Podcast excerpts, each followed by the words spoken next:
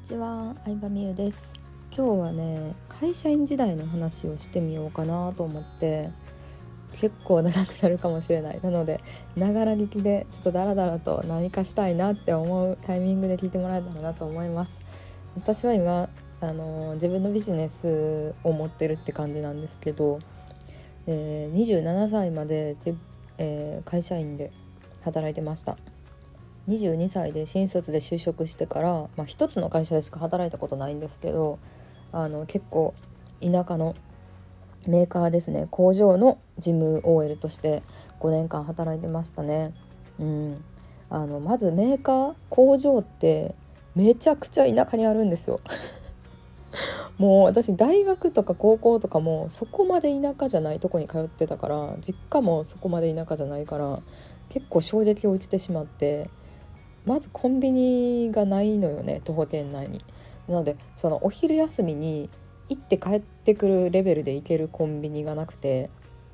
うん、なのでなんか自販機とか会社で頼むお弁当とかを食べるって感じでそれが買ってくるかって感じなんですけど。でで、まあ、その工場の隣には田んぼがあってネギの匂いとかめっちゃしてくるんですよね。まあそんな感じでしたね。で1時間に2本しかバスないから結構バス待ってたりとかそのバスもなかなか来おへんとか田舎の独特の洗礼を受けたって感じなんですけどね車通勤してなかったから余計に思ったっていうのもあるかも、まあ、ただ会社員生活だよ。私はすごい楽し,、まあ、楽しかったのは楽しかったですね、うん、一番大きかったのは正直言って人間関係が良かったかな、うん、人は良かった。そのさ自分のストーリーを語る時に会社員時代ちょっと辛いことがあってみたいな話はよくしてるんですけどその自分の仕事に合わない自分の性格に合わへん仕事をしてたのがしんどかったのであってほんまに人は良かったですね。上司も優しかったし一緒に働いてる女の子とか後輩もいい子ばっかりやったし何よりその工場なんで産業用ロボット作ってる会社やったんですけど工場なんであのほとんどは95%男性っていう感じなんですね。で女の子はジムの子だけたまに開発職とかでなんか優秀な女の人とか入ってきたりするんですけどだからなんかまあすごいよくしてもらえてたっていうのはありますね。海外出張行ったらお土産女子だけになんか特別なやつ買ってきてくれたりとかうんなんかまあ重いもの持ってたら運んでくれたりとか、まあ、すごい優しい人が多かったっていうのはあるんですけどうんで、まあ、自分の仕事内容としては基本的には勤怠管理とかあとは、えー、コピー取ったりとかお茶出ししたりとかもう本当に事務というか雑用がすごい多かったんですけどで、まあ、データの整理したりとかこの設計図印刷しといてって言われて印刷して会議室持ってったりとか。あとは結構ねあの入れ替わりが激しい会社だったのであんまり労働環境よろしくなかったんですよ。うん、あの現場で働いてる男性の労働環境はめっちゃ悪かったと思いますね。なので入れ替わり激しかったからしょっちゅう中途の人が入ってくるんですね。で中途で入社する人がいてでその中途の人がまた2年ぐらいですぐ辞めるみたいな現象も結構あったからその度にその人のパソコン準備したりとかなんかそのアカウント作ったりとかロッカー準備したり制服準備したりとかそういうのとかもありますね。あとは備品がなくなったら買ったりとかもしてましたね。文房具とか工場で使う安全靴だったりとかそういう細かい備品がなくなってないかチェックして購入するみたいな。なのでなんかなんか一つ一つの仕事はそんなに難しいってわけじゃないんですけどもう常にあっちこっちからなんかあれやっといてこれやっといてみたいなのがすごい多くてで本当にもう今になって知ってたんですけど全く自分の性格に合ってないんですね。うん、その何て言うんですかねマルチタスク的な。ねだからしんどかったんやなっていうなんか原因が分かったのは良かったなって思いますね。うん、でまあそれそうそうそうでまあ私が向いてる仕事は結構すごいねって一つのことに熱中すると寝食忘れて何時間でもできるっていうのがあるんですけど興味ないことには興味ないっていうタイプなのでうんなんかねその結構自由な時間で働けるのが向いてるタイプなのはそうなんやろうなって思いますね。うん、だからきっちり8時間労働っていうよりかは9時から9時に行って5時に帰るぴったりした時間っていうよりかはなんか別に働く時間は何時間ぶっ通しでもいいけど自分の好きなことしたいやりたいことしたいっていう欲求が大きいって感じですね。うん、そうそう。人が働く目的ってさいろいろあると思うんですね。安定安心安全安定性とかを一番大事にする人ももちろんいると思うし、まあ、お金。多少大変な仕事であってもお金がたくさん欲しいっていう人もいると思うし、まあ、家族との時間取りたいとか。まあそういろいろある中で私は、うん、自分のやりたいことをやりたいって感じですかね。うん、そうですね。なんか自分のやりたいことやけどあななんやろな。めっちゃお金稼げるけどそんなにやりたくないことと自分がやりたいことやけどそれほどは稼げないってことがあったらそれほど稼げないけどやりたいことを選んじゃうかもって思いましたなのでねそういう価値観で自分が仕事に対する優先順位とかを考えてみるとどういう仕事が向いてるかっていうのも見えてくるかもなって思いますね。そうでそうだからあっちこっちから常に言われてもうなんかメモとか持ち歩くの忘れた手とかにメモしてましたもんね「何々さん安全具使う」とか「何々さんあの海外シンガポール出張のホテルと飛行機予約」とか結構忘れたらやばいことも多かったんですよね。でそれをたまに私がやらかしちゃうっていうのがあったからそれでめっちゃ怒られてめっちゃ押し込んだりとかは、うん、ありましたね。そうだから海外出張される方とかもすごい多かったから電話する時間とかも気使うんですよね。シンガポールとか韓国出張やったらまだいいんですけどヨーロッパとかに出張する時差なんだからいろんな種類の時計とかをあのデスクトップに パソコン上に並べてたりしてヨーロッパやったらこの時間寝てるから絶対電話したらあかんとかだからメールで聞こうかとか、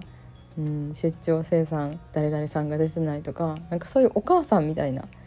ことをねやるっていう仕事をしてましたね。そうお母さん寮母さんに近いんかな？どうなんやろな？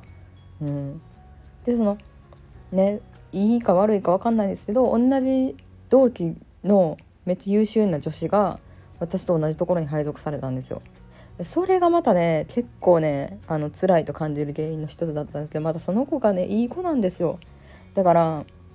もう完全に私のそのなんやろなスキル不足能力の違いでしかないからその子が性格悪いとかでもないからうん。でなんかねまずそのもうテキパキとしていろんなタスクをマルチタスク得意なタイプですね。マルチタスク得意やしそれ常にニコニコしてて上司とかからも好かれやすいタイプやしで帰国子女ややったんでその子が。英語ペラペラなんで社長とか役員の通訳とかもしょっちゅうしてたから役員の人とかにも顔と名前覚えられたりしてなんかその通訳やから役員の人と同じ会議に出てなんか豪華なお弁当とかその子は食べてるけど私はその横でお茶を配るみたいなお茶を出して回るみたいななんかこの格差何みたいな感じで結構なんか惨めでしたねその時は。うん、格差を格差社会やなって思います。格差社会また違うと思うんですけどそれ,、うん、それがすごいなんか悲しかったかな。でだんだんこう社長とかにも気に入られるとやっぱ待遇良くなったりとかボーナスにも影響したりとかだから等級そのお給料が決まる等級っていうのがあるんですけど私は一番下の 1, 1やったかな？1, 1等級やったんですけどその子はもうなんかあっという間に3等級になったりとかなんもう2年目か3年目で3等級なった女性は見たことないわみたいな感じでみんながざわざわしてる横で私1等級っていう悲しい思いとかもねありましたけどね。うんでもまあそんな悲しい時期でもなんとか乗り越えてこれたのはもう本当に冗談抜きでもうブログの住人たちなんですよね。うん、その当時からアメブロをねやってたんですけど、まあ、アメブロの中だけでは人気者でいられたって言ったらあれですけどもうほんとそんな感じですね。うん、アメブロの中だけでは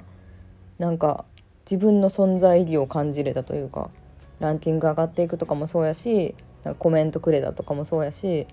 まあ、それをきっかけに仲良くなってこうオフ会したメンバーとかもいたりしてね。うんだからなんか本業ね会ってない人とかなんだろうな。まあそれは人間関係だったりとか業界自体とか仕事の内容とか理由はいろいろやと思うんですけどなんか副業を何でもいいから始めてみるっていうのがうん本当にその自分のスキルに気づける第一歩になるんじゃないかなとは思いますね。ねそうだからそんな日々でしたよ。事務の仕事はね一個一個はね難しくないんですけどもうあれこれ言われると自分の中で優先順位つけてでなんかなんやろな毎減点法やなっていうのはすごい感じましたね。うんなんかその現場で働いてる方とか設定士の方とかはだんだんこう難しいさ装置を設定できるようになるとかさ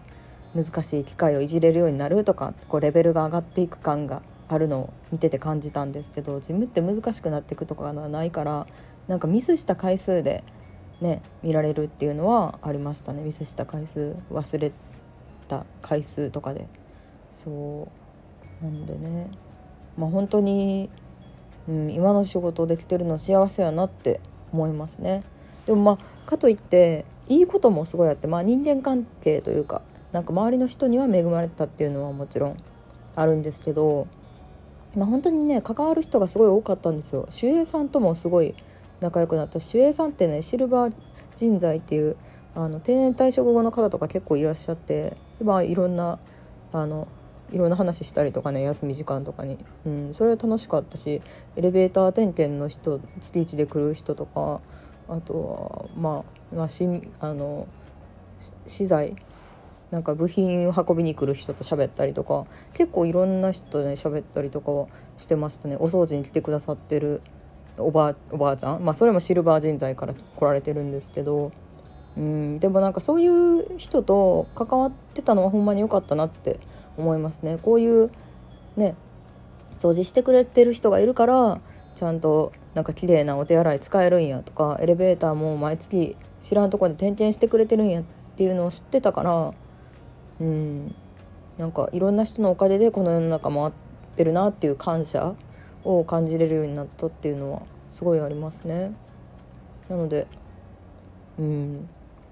なんかたまにさこう自分が稼ぐとさ職業差別みたいな発信を悪気はないと思うんですけどしてる人いるじゃないですか。でも絶対さこうタクシーの運転手さんとコンビニでも何でもそうやけどいろんな人のおかげで豊かな生活が送れてるからなんかそれぞれの仕事の人には感謝したいなってすごい思いますね。うん、でもそう思えるのはほんまに自分の仕事してたからこそやと思う私もさうんなんか自分の仕事ってさなんか知らん間に誰かがやらなあかんけど感謝されへん仕事ってめっちゃあってゴミ出しとかシュレッダーとかあのコピー機にさ紙毎日さ毎朝紙を補充するとかさ地味な仕事多いんですけどでもね紙補充するってさ絶対誰かがやってるわけやし、うん、自分がやってたからこそ人への感謝っていうのはねありますよね。うん。そう。なのでなんかそれは良かったかなって思うから今住んでるマンションとかもそのマンションのオーナーなんか雇われてる人なんか分かんないですけど毎毎日平日はねお掃除してくれてる人がいてちょっと挨拶するようにしてますね、うん、感謝の思いを込めて。本当にねあのマンションの共用部廊下とかエレベーターとかめっちゃ綺麗なんですよ私が住んでるマンション。うん、でなんかもうそれほんまにすごいなって思うからなんかね宅配ボックスの前とかもねちょっと汚れてるとか虫死んでるとか思っても絶対平日やったらもう速攻綺麗になってるからなんかね当たり前と思ったらあかんなってすごい思いますよね。うん。なんか自分の話からめっちゃ変わったけど。でもこれを語りたかった、うん、主婦の人とかさ特にそうじゃない？名もななんやって名もなきなんかある家事？名もなき家事でしたっけ？あるじゃないですか。ちょっとしたなんかゴミゴミ箱のさ袋を変えるとかあるけどもうほんまにみんな世の中のお母さんもうすごいなって思いますね。感謝すべきみんな、うん、私も夫に感謝しよう。って思いました。やっぱそうやってさなんかいろんな仕事を経験することによってさそれぞれの場所で支えてくれてる人がいるっていうなんか感謝がうんなんかみんなみんなが持ってたらさこうさちょっとムカついたことに対してイライラしたりとかもねないんかなって思いますね。やってみんとわからんこともいっぱいあるしね。はい、という感じでした。なんか会社員時代の話何話したらいいんやろなんかいろいろありますけどね。事務 OL でありながらもさっき話してたみたいに VIP なお客さんとか結構役員の方と関わったりとかあとは部署内のなんかね権限はね妙にもらうんですよ事務って。うん、なんかそれぞれの部署でどれぐらい経費使ってるかとかも見れたしなんかそこは面白かったですね。うん、なのでねその会社員4年目5年目ぐらいからはねあの言ったら自分のサービスとかを提供してたからあなんか会社作るって思った以上にこんなとこにお金かかるんやとかっていう発展はいろいろありましたね。まあ、なのでその自分をやってちょっと知った裏話みたいなのもまた撮ってみようかなと思います。ではではありがとうございました。